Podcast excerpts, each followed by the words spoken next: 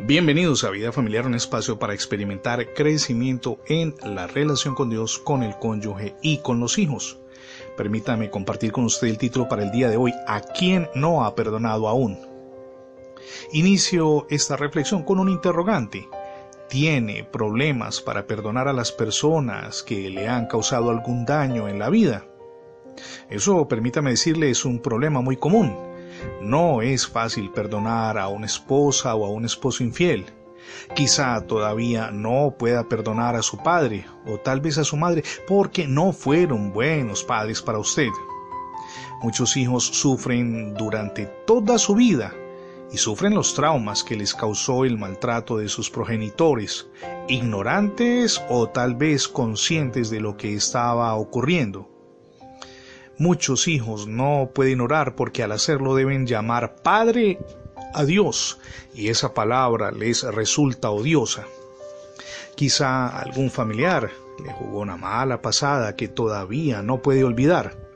Y es posible que haya un jefe injusto que lo ha maltratado, lo sigue maltratando y que nunca le dio el ascenso que usted merecía. Algunos, de hecho, sufrieron abusos y maltratos en su infancia bajo la autoridad de personas crueles a las cuales les parece imposible poder llegar a perdonar algún día. Tal vez su deseo más grande el día de hoy es ver que esa persona que le hizo tanto daño reciba un castigo divino, que sea humillado y que reciba, como usted lo piensa, su merecido. Pero debe recordar algo, y es que el perdón divino se concede a cambio del perdón humano.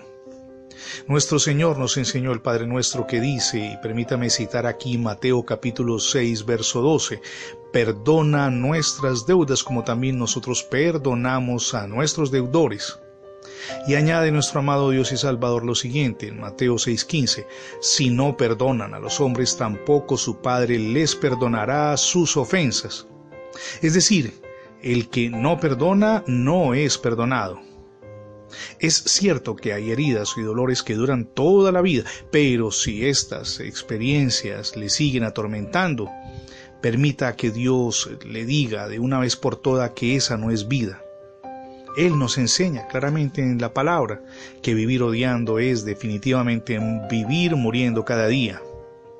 Nunca podremos estar en paz con Dios y con nosotros mismos si somos incapaces de perdonar. Sin duda alguna, perdonar a los demás, insisto, no es fácil, pero cuando decidimos no perdonar, sabe cuál es su posición. Usted sale perdiendo definitivamente. Usted es el que sufre, la otra persona está probablemente tranquila, disfrutando de la vida y usted está muriendo por dentro, carcomido por el odio. Usted es el único que le habrá eh, sufrido y seguirá sufriendo el daño irreparable en su salud mental y en su salud espiritual. Piénselo, los demás tal vez se encuentran muy bien, tranquilos y usted allí atormentado. Ahora, antes de concluir una pregunta, ¿hay alguien que no le permite disfrutar la vida plenamente? Libérese de esa persona. ¿De qué manera? Perdónela. Decida por el poder de Dios ser verdaderamente libre Perdónele hoy. Es cierto, no es fácil, pero Dios le ayudará en el proceso. Ahora, con su familia, ¿cómo van las cosas? Tal vez tiene resentimiento con su esposo, con su esposa, con sus hijos, o usted, si es hijo, tiene resentimientos con sus padres.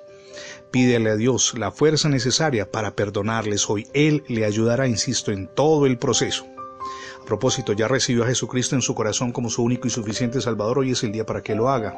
Permita que Jesús reine en su vida, pero también en su corazón. Es la mejor decisión que podemos tomar. Gracias por escuchar las transmisiones diarias de vida familiar, tanto en la radio como en el formato de podcast. Recuerde que ingresando la etiqueta numeral Radio Vida Familiar en Internet tendrá acceso a múltiples plataformas donde tenemos alojados todos nuestros contenidos digitales. Le animamos también para que se suscriba a nuestra página de internet, es facebook.com diagonal radio vida familiar. Somos Misión Edificando Familias Sólidas y mi nombre es Fernando Alexis Jiménez. Dios les bendiga hoy rica y abundante.